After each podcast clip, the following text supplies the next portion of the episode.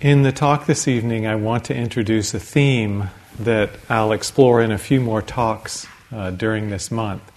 So, tonight, what I want to do is kind of introduce the general outlines of the theme and give kind of an overview of it. And in the next few talks, I want to expand and explore it some more. The theme is around the creation of the self in the teachings of the Buddha and I'm sure you know that the Buddha said that this sense of self is not intrinsic to the experience of being a human in a body, but is something that we generate out of our views and beliefs and concepts. And at the same time, this sense of self is what limits us so strongly. When you look at the basic human potential, we have this limitless awareness with a capacity to fill it with a boundless sense of loving kindness. That's the reality of our nature. And yet, how often do we open to that immensity? Or how often is our attention contracted and constricted and made small by this sense of self and self concern? You can track it moment by moment. You know, how many moments during the day were you in that vast space of openness and boundless loving kindness? How many moments of the day was there concern about how am I doing? So we generate this concern about the I over and over and over again out of certain kind of predictable ways of thinking and feeling and acting. And it's this regeneration again and again in the belief in, in something solid being pointed to with the sense of I that creates a lot of the sense of bondage. So I want to explore in these talks over the next three weeks, maybe, how this sense of self gets put together, and then how the tools of the Dharma allow us to understand it, not be taken in by it and return the mind to that original sense of vastness, openness, and boundlessness.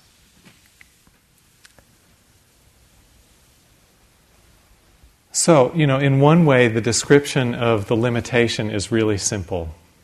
Pascal talked last night about clinging and the four types of clinging. The Buddha said at one point, uh, don't cling to anything whatsoever. One who has heard this has, un- has heard all the dharmas. One who has practiced this has practiced all the dharmas. That's really simple, right? or the second and third noble truths. The cause of suffering is craving. The third noble truth, the end of suffering, is the end of craving. Oh, it's so simple. So it's just craving or clinging.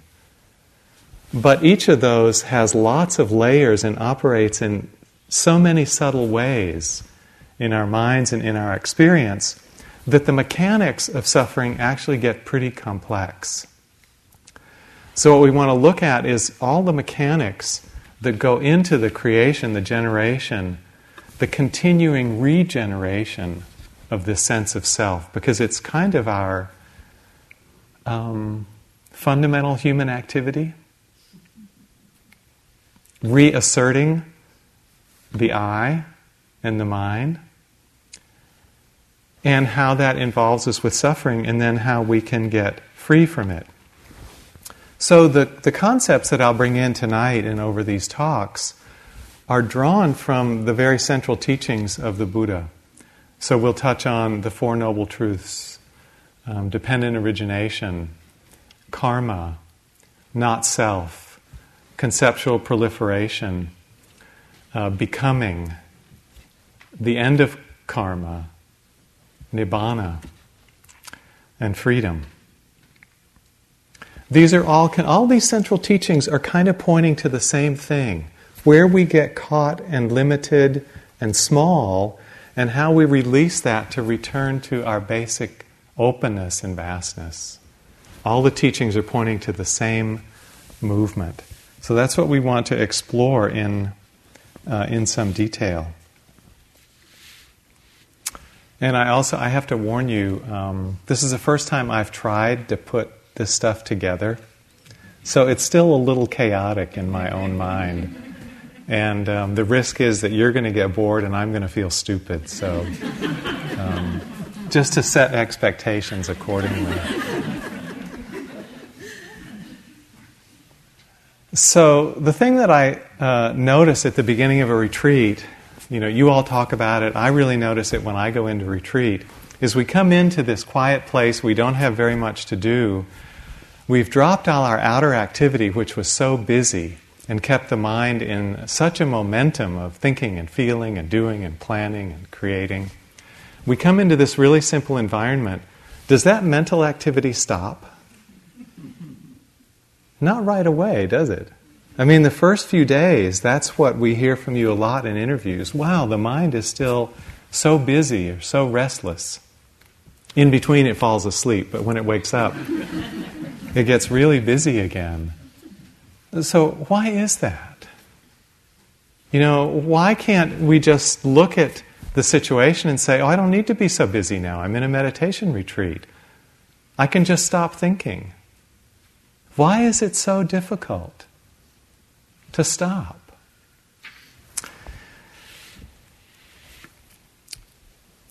I think the thing is that that level of doing has a lot of momentum.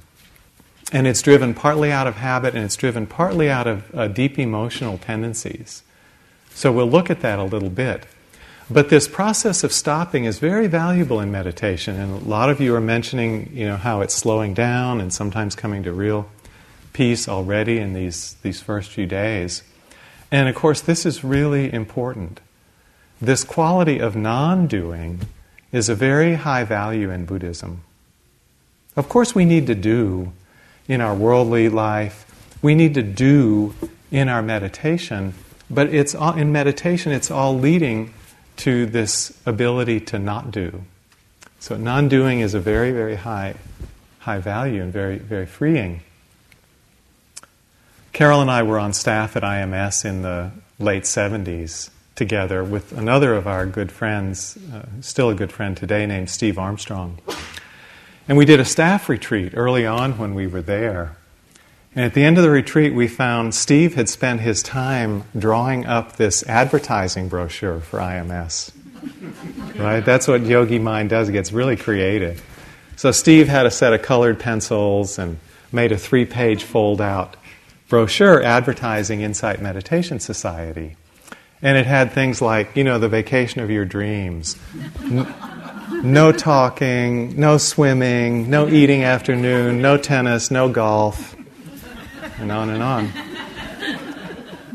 And the motto for the center, which is kind of at the center of the opening page, was it's better to do nothing than to waste time. so we can take that as a pointer. It's better to do nothing than to do lots of things, in fact. But it's not, it's not so easy, even for you know, people at fairly advanced levels of practice one of the teachers I've been inspired by in recent years and who some of my friends follow really closely is a young Tibetan Lama named Mingyur Rinpoche. He has uh, an organization that covers the world. He has monasteries in Nepal and in India. He has headquarters in Minneapolis and in this country thousands of students around the world. I would say probably thousands of monks and nuns, and another set of thousands of lay students. He's a very impressive uh, being. He's probably about 35 now. And he has this uh, combination, kind of like the Dalai Lama has, of a very deep meditation practice and a very broad outer vision. So he has a lot of projects in the world, but he's someone who's completed a lot of retreat practice and study and has a deep uh, meditation background and philosophical understanding. So here he is, 35 years old, with all this responsibility monasteries, nunneries, monastic followers, lay followers. So, about a year and a half ago, Mingyur Rinpoche announced he was going to drop it all and go into three year retreat. And then this past May, he was in Bodh Gaya and preparing to leave, and everybody thought that there would be a time to say goodbye and wish him well and make sure he got on the right bus and pack his toothbrush for him. And then one day he just wasn't there anymore. People went in to take him his lunch, and his room was empty. And he had left actually without his toothbrush or his passport or any money. He had just left in the middle of India because this call toward the kind of the realization from non doing was so strong. He'd had a deep call since he was a teenager to be back in a three year retreat. And he left his whole worldly organization and commitments and responsibilities in the hands of others and just walked away for three years. I can't tell you how inspired I was by that. This is what the old masters used to do was to say that the realization of the Buddha's teaching is more important than trying to take care of things in the world. So I really admired his example, and I'm, I'm looking forward to doing something similar at, at some point.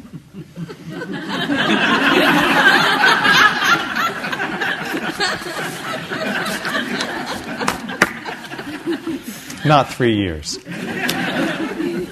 Mingyur Rinpoche isn't married.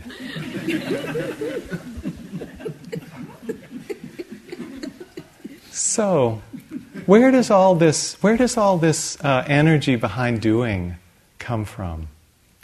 You know, and I'm going to suggest a, a kind of source. I think if we look closely, that on some level we all know that the world isn't a really a secure place.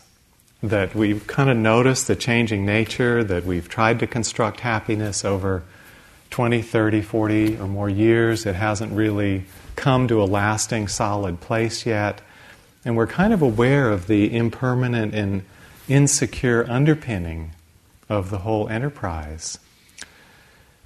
And I think it's as a defense against seeing that total amount of change, impermanence, and lack of security that the psyche wants to try to construct something lasting, and that's why it embarks on the enterprise of the self. We can't find consistency out there. Let's see if we can find it in here in this concept around I.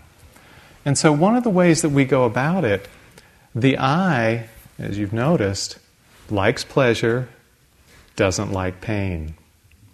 So, how can we feed it? Oh, let's try to keep the pleasant coming and the unpleasant not coming. And let's not look too closely at what we do while we do that. So I would say these are the three fundamental strategies of mind that let us cope with the truth of insecurity, the truth of impermanence. The first is the force of desire. Because I know things are always going to be changing, let me try to keep the pleasant coming all the time. And this is the mind movement of greed or lobha. The second basic strategy is let me try to be secure by always pushing away the unpleasant. This kind of has two modes. One is the aggressive mode, which really pushes on what's unpleasant or threatening. The other is the, and that's the mode you might say of anger. The other is the fear mode that instead of pushing, tries to pull back and move away from anything that's threatening. So both of these are the motive force of aversion. And then the third is we don't want to look too closely at what we're doing because if we did, we'd see it wouldn't work. And that clouding over is the work of delusion. So these are the three kilesas greed, aversion, and delusion. Greed and aversion are always accompanied by delusion, or they wouldn't be able to be sustained. And the other thing that delusion does is it kind of um, keeps us out of touch with what's happening. So it's another way of insulating ourselves or taking a step back from the impingement of that contact that Pascal talked about last night. So these are the three basic forces of mind. And it's important to see that these are strategies. These are not just kind of accidents that happen to have been planted in the psyche by some alien force.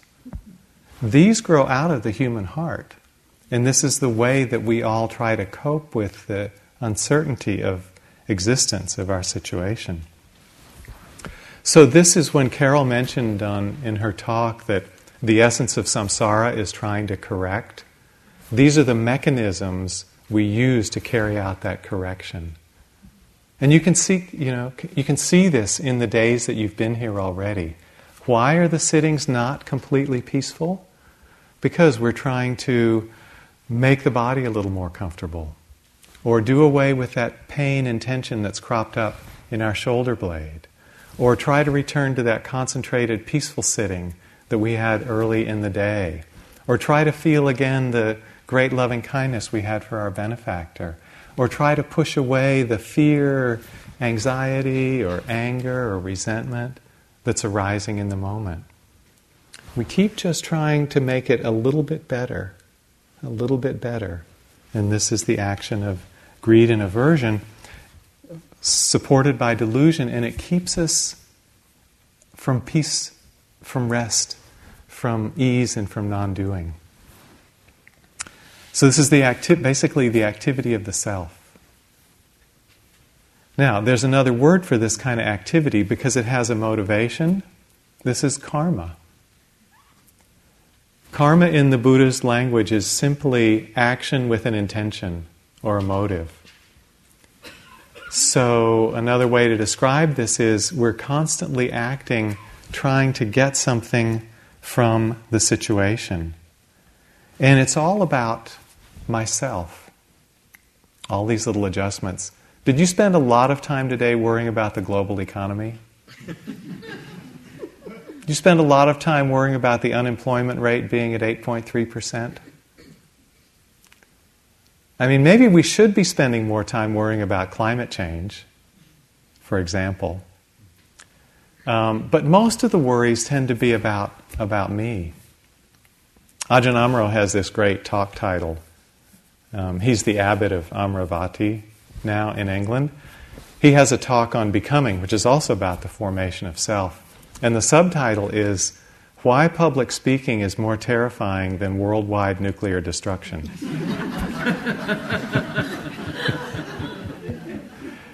it kind of is, isn't it?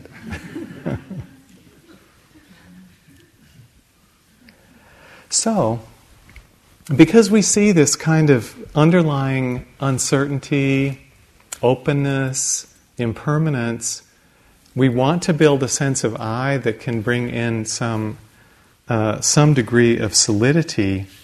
We need to keep fortifying that sense of I because it's, it's not inherently there. So every time a new experience comes along, we need to kind of sweep it into this creation of self. So as we go throughout our day, we take the events of the day and we use them to recreate the sense of I. And we, we generally create some kind of self image or self view that lasts over time that we can uh, bolster through this. And I'll get back to this a little later with the quality of uh, perception.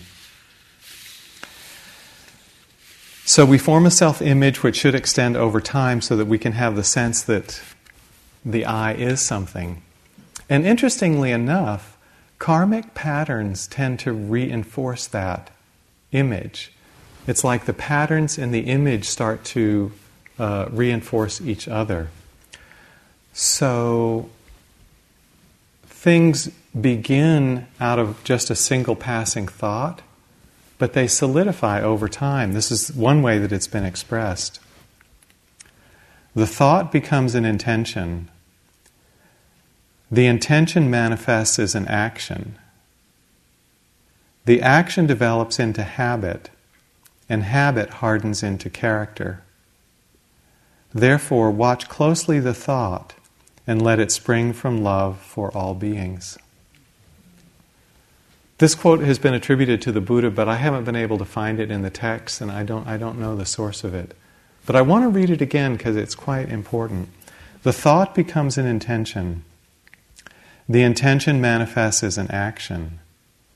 The action develops into habit, and habit hardens into character. You know, especially at my age, having observed a lot of uh, the passing years and seeing the formation of character, I really feel the reality of this. And once character is formed, it's not so easy to undo. And I wish I had known this when I was 20. because the character is really so much more malleable when we're young. So I really just want to welcome all the young people in the audience and happy that you are getting this wisdom that you're that you're growing up in when you still have so much openness available. So it's interesting, you know, neuroscience is confirming a lot of this, a lot of this stuff. And a, a, a way that this is kind of spoken, um, this formation of character out of habit that's repeated many times, is when the neuroscientists say um, neurons that fire together wire together. So as they repeat and repeat and repeat kind of a similar associated action, they get wired together in that way that makes it likely that that will happen again and again. I was curious about the source of this quote, and I thought, well, maybe this has come out of the research in the last 10 years. This actually came out of a neuropsychologist in 1949. So this has been around for a while. So our own actions both of mind, of speech, and of body really shape the mind and its patterns, its habits, the character that gets formed from it, even when it's not appropriate to the setting. Just like coming in from a busy life and the momentum of our thinking actions carry over into here. So, one of the, you know, there are a lot of different patterns that happen for people. The one that I brought into meditation was a habit of fear. And I can, I can sort of trace the, the origin of this in my early 20s. I had some kind of very confusing episodes as I was getting into early adulthood and left me with a lot of fear in my body that then came out as I got quiet and, and meditated. And one year in England, it was in the early 80s, I'd gone over to do a period of retreat with Christopher Titmuss and Christina Feldman. This is the forerunner of Gaia House. It was called East Farmhouse. It was a beautiful little rented house out in the country in Wiltshire, not far from Salisbury. And uh, it was rented from a retired colonel uh, from the British military. And he didn't have a clue what we were doing there. One of the people in the organizing group of the house was an honorable. That means he's the son of a lord, and he can put honorable on his checking account. And when the colonel saw that there was an honorable involved in the organization, he said, He must be a good guy. Son of a lord, I'll rent the house to him. So the honorable's name was, was on the lease, but the colonel didn't know what was going on in the house, but he would periodically drop in to visit. And so he came at one time that was a meditation period, and they get, showed him around the house. He wanted to make sure things were being taken care of, so they took him into the conservatory and the kitchen and the front room. But the meditation hall in this little house was in a little back room that looked out onto the back garden. You maybe, maybe call it a drawing room or a parlor or something. And they felt they had to show him that room too. Well, that's where the meditation was going on. So they opened the door for the colonel, who of course has no idea what's happening. It happens to be a period of standing meditation. 25 people are standing stock still and silent in the middle of the colonel's drawing room. They open the door and he looks on this sight. Then they close the door, and all he can say is, Well, you certainly have them well trained, don't you?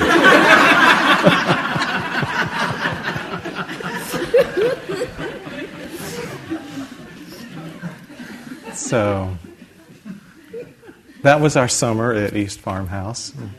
It was really a beautiful location. We were there in July. And I was doing another evening, not the colonel was not there. I was doing standing meditation in the back garden. My eyes were closed and I was standing out and on the grass. And this fear was coming, um, as it, it came often in those days in my practice. And I was just trying to be grounded and feel it in the body and open to it in the mind. And it just kept coming. And for some reason, in the middle of that standing meditation, I just decided to open my eyes. And I was standing next to a tree that was in bloom, and the petals were all around me. The sun was going down, and the garden was just kind of bathed in that golden light of the last light of the day. The birds were starting to call because they were thinking about going to bed for the evening. And the whole thing was just held in this soft British air, a little bit of humidity that made it just like something out of a storybook. It's like something out of Jane Austen. It was so beautiful and so soft and so reassuring. And I just thought to myself, wow, it's really a scary world, isn't it? I was in this state of fear in a beautiful and completely safe environment. It had no relation to where I was or what I was doing. It was so out of place. But that's what happens with these patterns, these karmic patterns. I just continued to frighten myself for no reason whatsoever. So, these habits and of the patterns that we find ourselves in come into the mind, and of course, they come into the body too. So often, as we come to practice, we see the movements of mind and we feel those directly in our body. And that's why it's so important that we start the retreat, and I really hope everyone, trust everyone is practicing this way, that we learn to bring mindfulness throughout the body so that we can really feel the, um, the life of the body, make space for all the emotions that live in the body, and get to know our emotional life through meeting it in the body. Sometimes there's a lot of old information there that we need to really fill with our awareness, pervade with our awareness as the way that it can be felt and then released.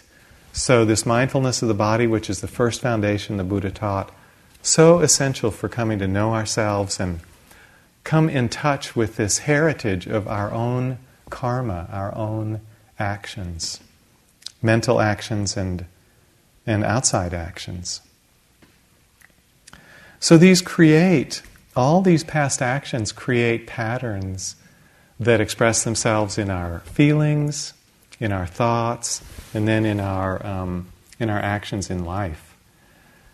So, you know, you, I'm sure you can see in your own personality what some of these patterns are.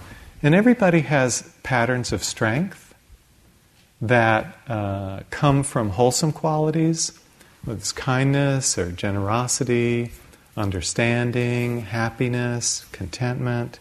Those patterns fill one's life. And we all work with patterns of difficulty. As meditators, you've probably gotten quite uh, familiar with what those patterns are for you. And for a lot of us in meditation, these patterns of our mental actions become the single kind of biggest problem in life as we get to understand our makeup and kind of understand our conditioning and the patterns that that live within us, live within our mind, and live within our body. So, the one that I had to work with for a long time was fear. And got a lot of understanding. I really appreciate its presence because I learned so much from it.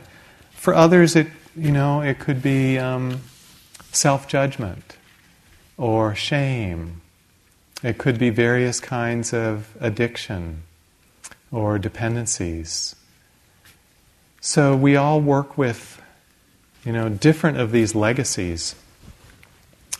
When people have been um, abused early in life, sometimes the patterns that they that they're left with are not so much from their own generation, their own creation, as what has been um, imposed on them through that mistreatment.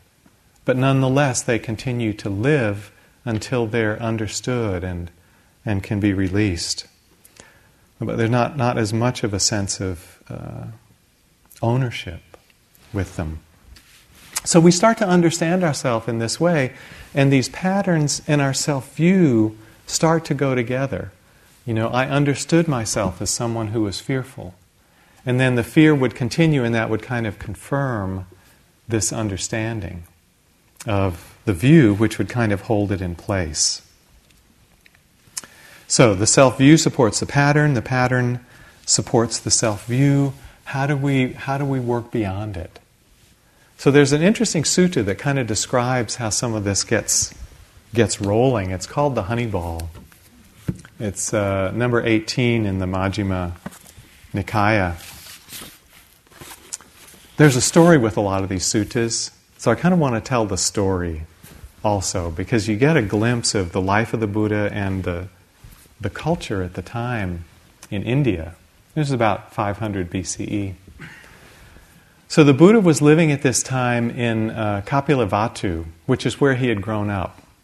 He had returned after a lot of wandering, returned periodically to the place that he grew up. And a lot of his uh, monks and close disciples came from there, including his, his attendant Ananda. Ananda is with him in this story, so we assume this is in the Buddha's later years, because Ananda became his attendant for the last 25 years of his life, which would mean from the time he was 55 on. So let's say the Buddha's in his um, late middle age, probably, maybe 55 to 60. So he was quite established as a teacher by this time, and um, he never betrayed a lot of uh, self doubt. But he had a lot of confidence by this point in time. So he was, um, he was in meditation, and uh, someone came up to him whose name was Dandapani. And from the name in the commentary, the name refers to a stick and so we understand that he was walking with a stick, and the commentary says that it was a golden stick. So even though Dandapani was a young man, he was walking with a golden stick, and you get the impression he was a bit of a dandy, kind of as the name suggests. And at this time in, in India, all the spiritual seekers like to go around and debate one another. And it was, you know, it was kind of like um, ultimate cage fighting but on a verbal level. And if you could knock the other person out of the ring, you established yourself as the best teacher in that area. So Dandapani probably came from that background, and he came up to the Buddha. And um, it said, after courteous greetings, one wonders how courteous it was, but he stood at one side, leaned on his stick, and asked the Blessed One, What does the recluse assert? What does he proclaim? This is not a very respectful greeting for the time, so you get the feeling Dandapani is just waiting for the Buddha to come out with something, and he's going to launch an attack. So the Buddha, who is no dummy, says, Friend, I assert and proclaim such a teaching that one does not quarrel with anyone in the world. that kind of cut the ground out from under Dandapani. And it said, When this was said, Dandapani shook his head, wagged his tongue, and raised his eyebrows until his forehead was puckered in three lines. then he departed, leaning on his stick. So we understand that Dandapani was kind of frustrated by the Buddha's non contention with him. But then the Buddha related this story to the monks and then went off for a rest or something. And the monks, talking among themselves, said, Well, what exactly did the Blessed One mean by a doctrine whereby one doesn't dispute with anyone? And a senior monk was there named Mahakaccana. Mahakaccana was uh, said to be the monk who was foremost in explaining in detail what the Buddha had explained in brief. So they asked him, well, what did he mean by that? And then Mahakaccana delivers the bulk, the main body of this sutta. And he explained it like this.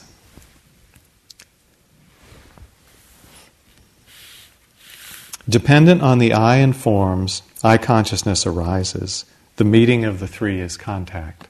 So Pascal mentioned this last night when the eye is working and there are sights to be seen, those come together in eye consciousness.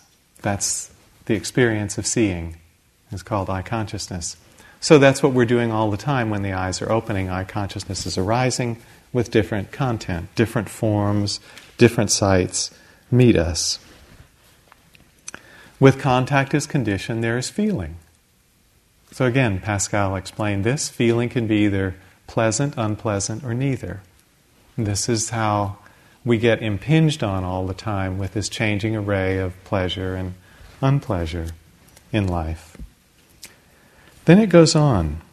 With contact as condition, there is feeling. What one feels, that one perceives.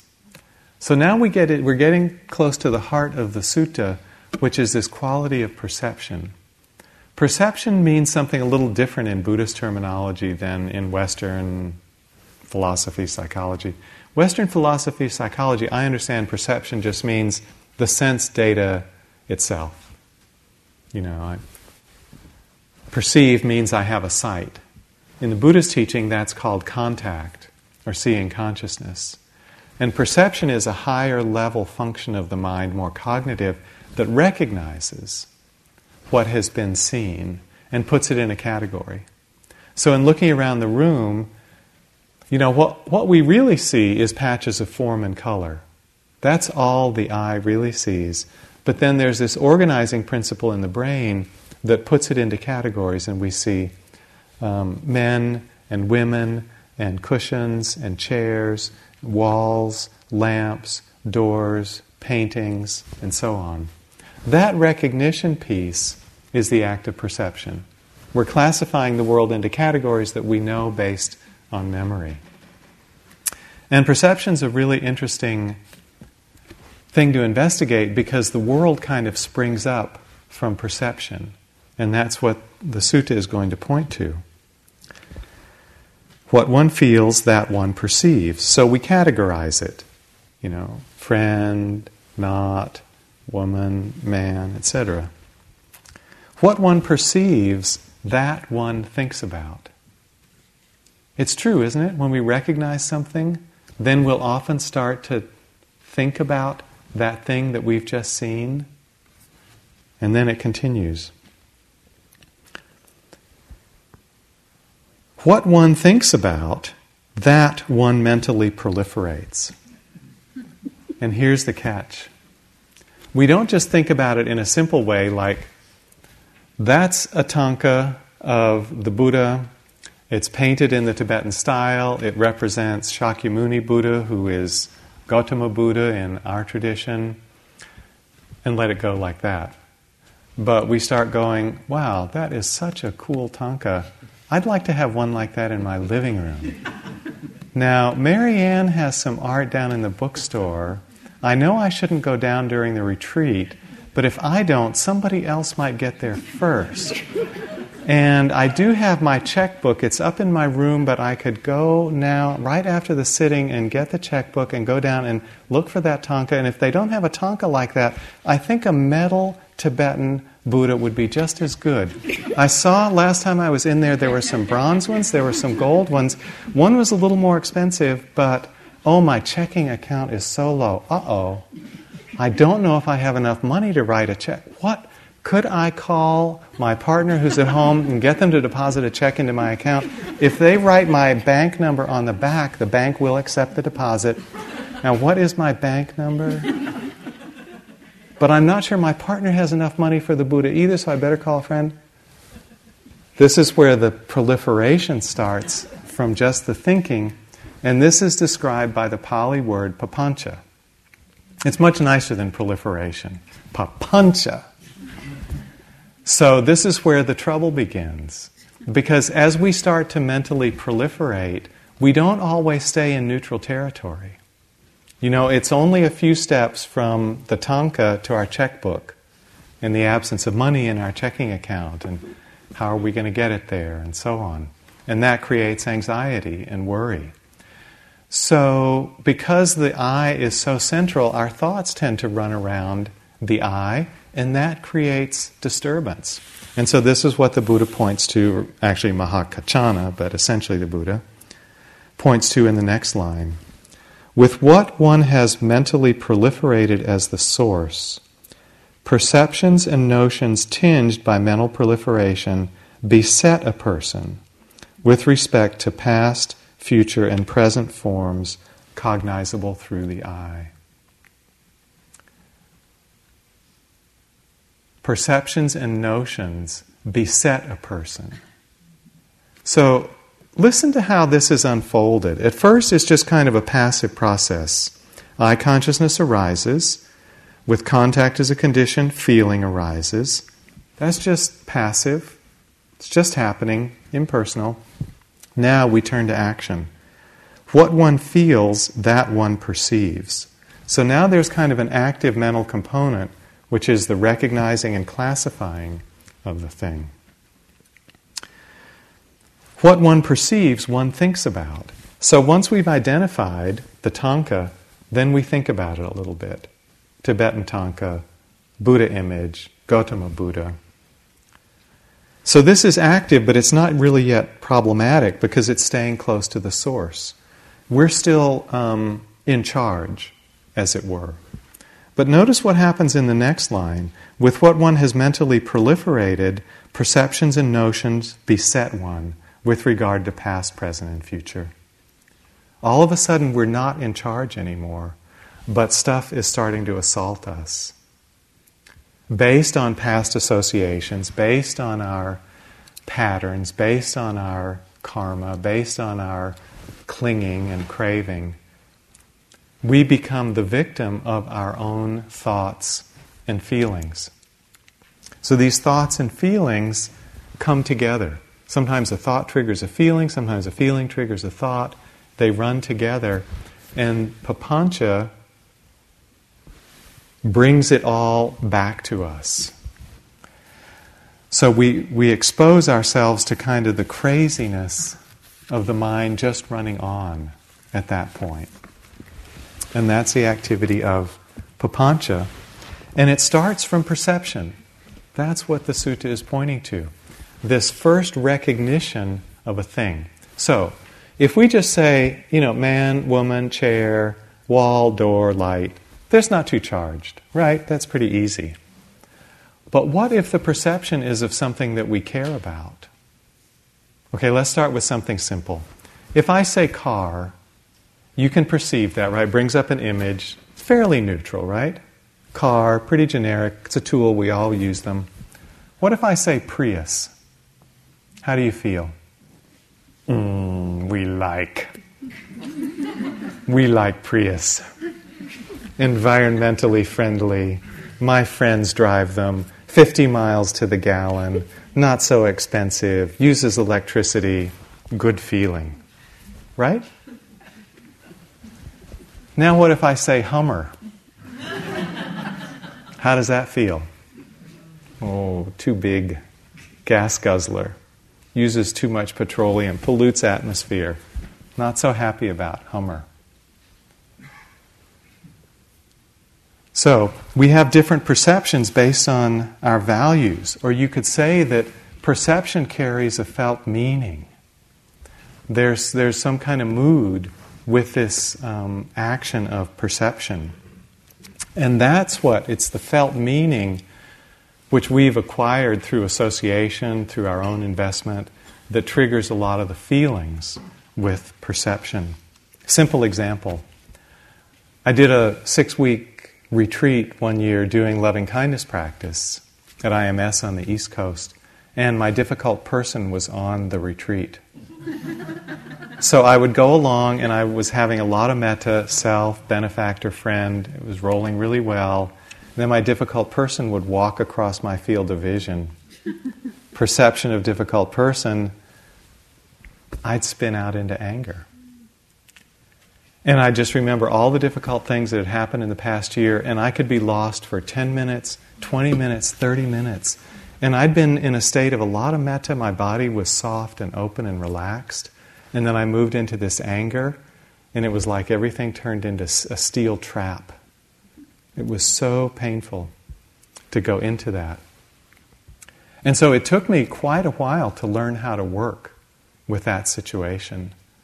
And it came out of all the past associations that I had with that person, and then all the papancha that came in relating to the past, what I might say in the future, that whole range of relationship stuff based on the papancha, based on the perception. Here's another one empty chair. Pretty neutral, right? What's the big deal about an empty chair? But depending on the setting, empty chair can have really different perception qualities. So if I'm in a social setting, could be like a meeting, could be like a conference, could even be a retreat. And I get to the dining room early and I sit at a table where nobody else is sitting. Then I have two empty chairs on the side. That feels fine. As the dining hall starts to fill up and all the other chairs are filled in, if my chairs are still empty, oh, that starts to feel a little weird. I start to feel isolated, un, unlikable. Oh, nobody wants to sit next to me. What's wrong? You know, what's wrong with me? Nobody likes me. So the empty chairs start to take, I start to perceive them as something a little threatening. And then somebody comes along and sits in one, and I feel so grateful. Oh, I've been rescued rescued from my loneliness. Thank you. So that's one empty chair. That's based on um, papancha. It said is comes in three flavors. Can be uh, generated out of craving. It can be generated out of views. It can be generated out of the comparing mind. So this one generated out of some view. Oh, maybe people don't like me. Maybe there's something wrong. So, some view about myself, not, um, not self worth, not self worthy. So, another Papancha example with empty chair. I'm on an airplane, I have the aisle seat, and people are getting on board. I've gotten on early, and people are getting on board the plane, and I'm looking everybody come down the aisle. I just have a lot of compassion for people because traveling is so stressful these days, and here comes a mother down the aisle with two children, and she's carrying all their gear as, you know, as well as her carry on. A lot of compassion, a lot of friendliness toward them. Airplanes filling up, getting nearly full, and my chair is still empty next to me. Wow. Now I really like the empty chair. I might have a whole flight from San Francisco to Boston with empty chair next to me. Now everybody coming down the aisle is a threat. I hope they don't take my empty chair. I don't want them to sit in my empty chair. And if they look like they're about to, I really get aversive. so this time, the perception is empty chair means, oh, protects my space. So this is the craving part. I like my space on a long flight. So this is the craving part. First one was the view part, view about myself. This one is the craving part. Same deal of empty chair, but a different perception of it on the basis of that assumption or papancha. Another, um, another example of perception. When I was sitting that retreat over Thanksgiving, we were sitting quite a few hours in the hall during the day. I think we were sitting about eight hours a day with everything put together. And um, some of the periods were quite long, and you know, my legs would get sore, and I'd, I'd adjust my posture in the middle of a sit or talk or something. But I tried to sit through and, and got better during the, during the days as they went by. But one of, the, um, one of the monks on the retreat, who was sitting up front, would come in for the afternoon sit he'd plop down on his cushion at about 2 o'clock, and we'd break for walking period. I'd get up and walk, come back in, sit. He was still sitting. Sit through the next sitting or talk, get up. He'd still be sitting. You know, so he'd start at 2 and he'd go to about 5 and he wouldn't move. And here I would be, you know, squirming after an hour or something, and so I'd, I'd tough it out and then I'd get up and go walk. And I'd think to myself, oh my God, I'm such a crummy sitter. After all these years, I'm supposed to be a meditation teacher, and I can't sit like that. And he was, he was younger than me, although he had a lot of years in the monkhood, so he had, he had done a lot of sitting. I thought, I'm such a crummy meditator.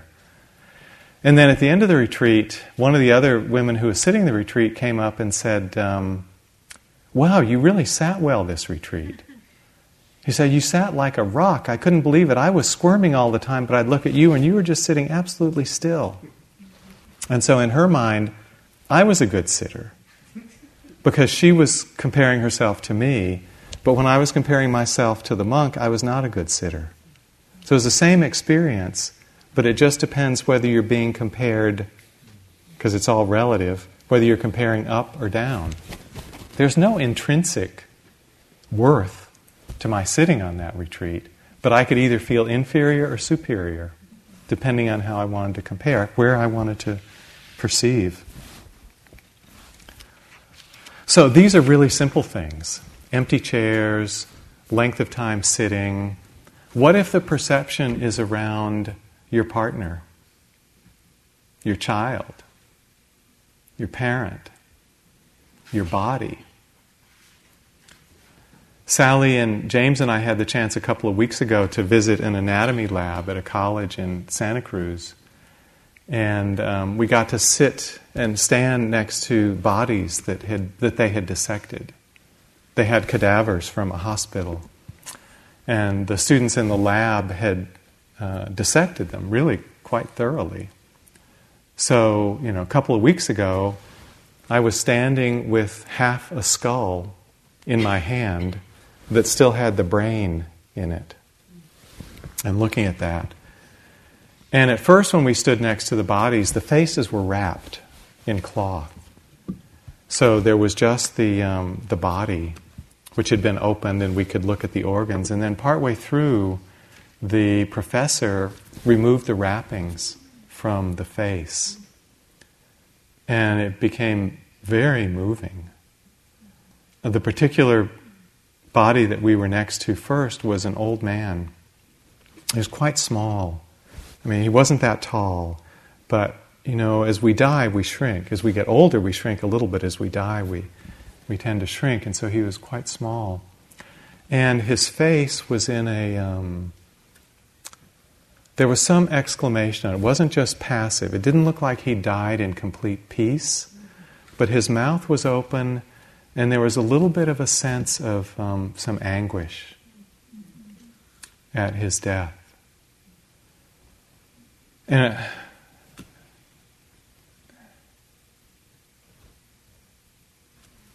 it was it was so moving because you could sort of feel the end of you could see almost the end of his life in his facial expression and then it wasn't going to change and I thought about, I mean, the purpose of these reflections and these experiences is to imagine, you know, what if that was me?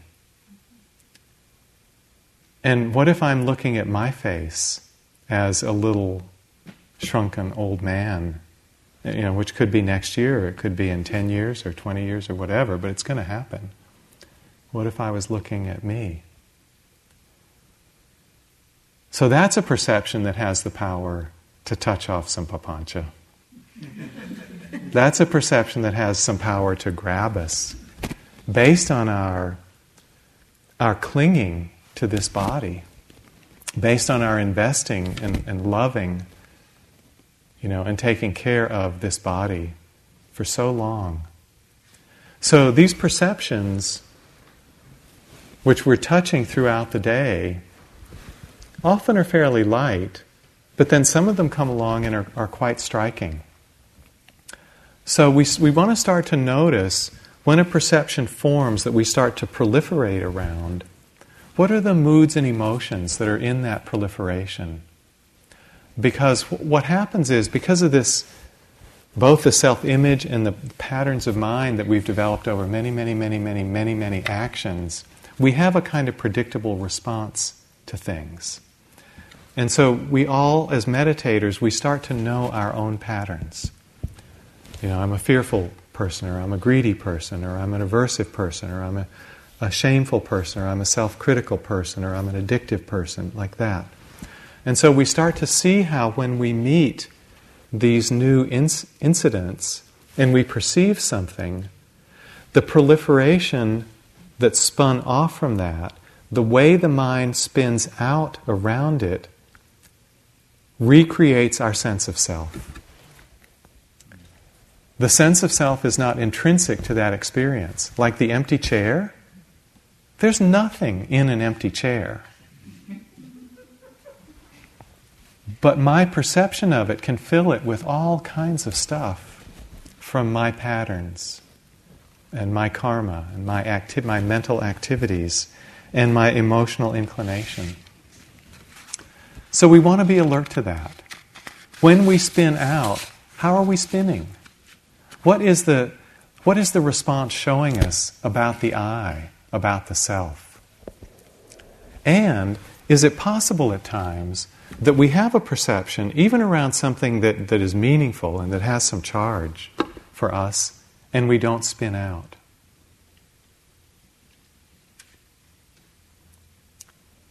What's the quality of that experience? What's the quality of that kind of moment?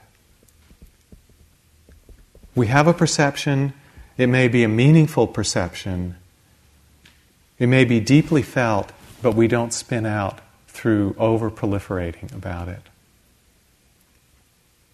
What happens then?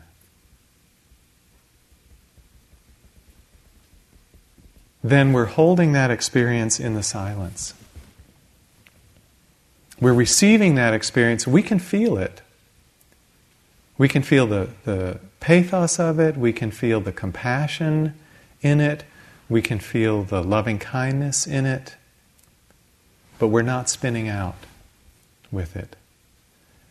And we hold it in this silence which has a kind of intrinsic peace. And so there's not the creation of the self again. There's not the regeneration of the self image. There's not the reconnecting to that old pattern, which is our way of becoming and, and finding a self identity to establish ourselves in. Likes and dislikes, which we do a lot, are a lot about establishing me again. We meet someone, we have to decide whether we like them or not. Why? Because that recreates the self with its tastes. Instead, we can just see, there's that person. We can feel their, their essence. But we don't have to take a stand for or against. Then we're not recreating the self with its wanting and not wanting, its likes and dislikes. Things are just held in this great spaciousness. And that's what we're developing here is the ability to hold it in this great kind of non-reactive spaciousness that sees things as they are.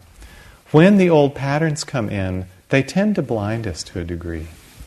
They, they narrow the sense of possibility in our universe to the predictability of self. And so we're just recreating this limited world again and again. When we start to discover this place of quiet and peace, then we start to open up to much greater range of possibilities. Things can touch us more deeply, and we start to experience that there's a, a greater choice in how we respond to that situation, how we respond to life in that situation. And this, this is the dawning of freedom. And it has to do with this quality of openness that's not covered over with all the conceptual activity. This is the pointer to the end of karma.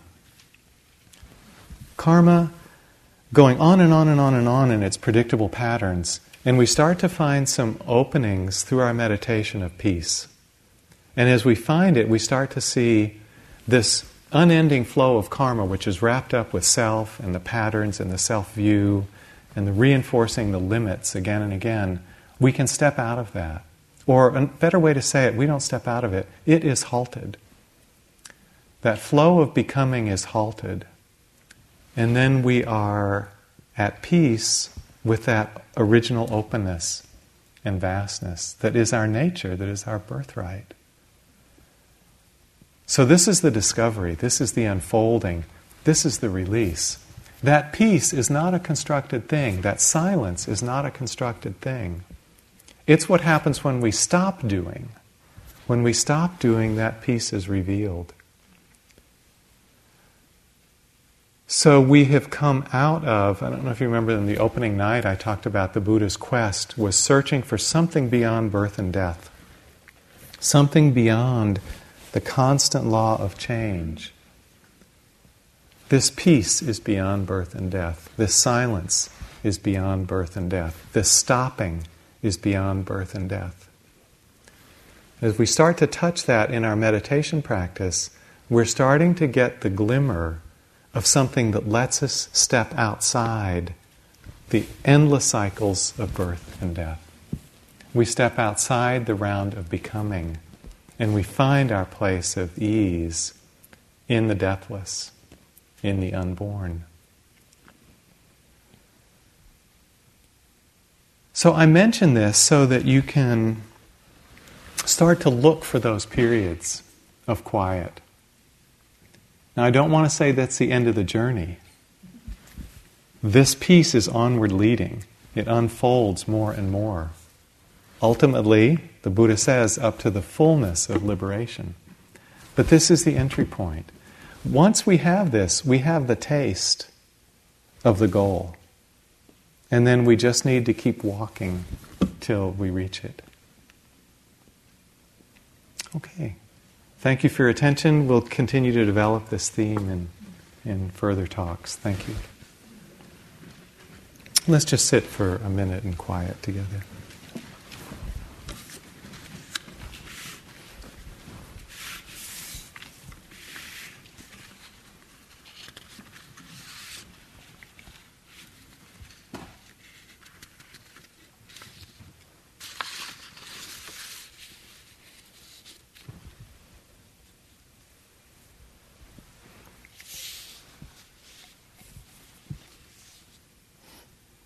From the Buddha. In my enlightenment, I discovered the unborn, unaging, unailing, undying, supreme security from bondage, nibbana.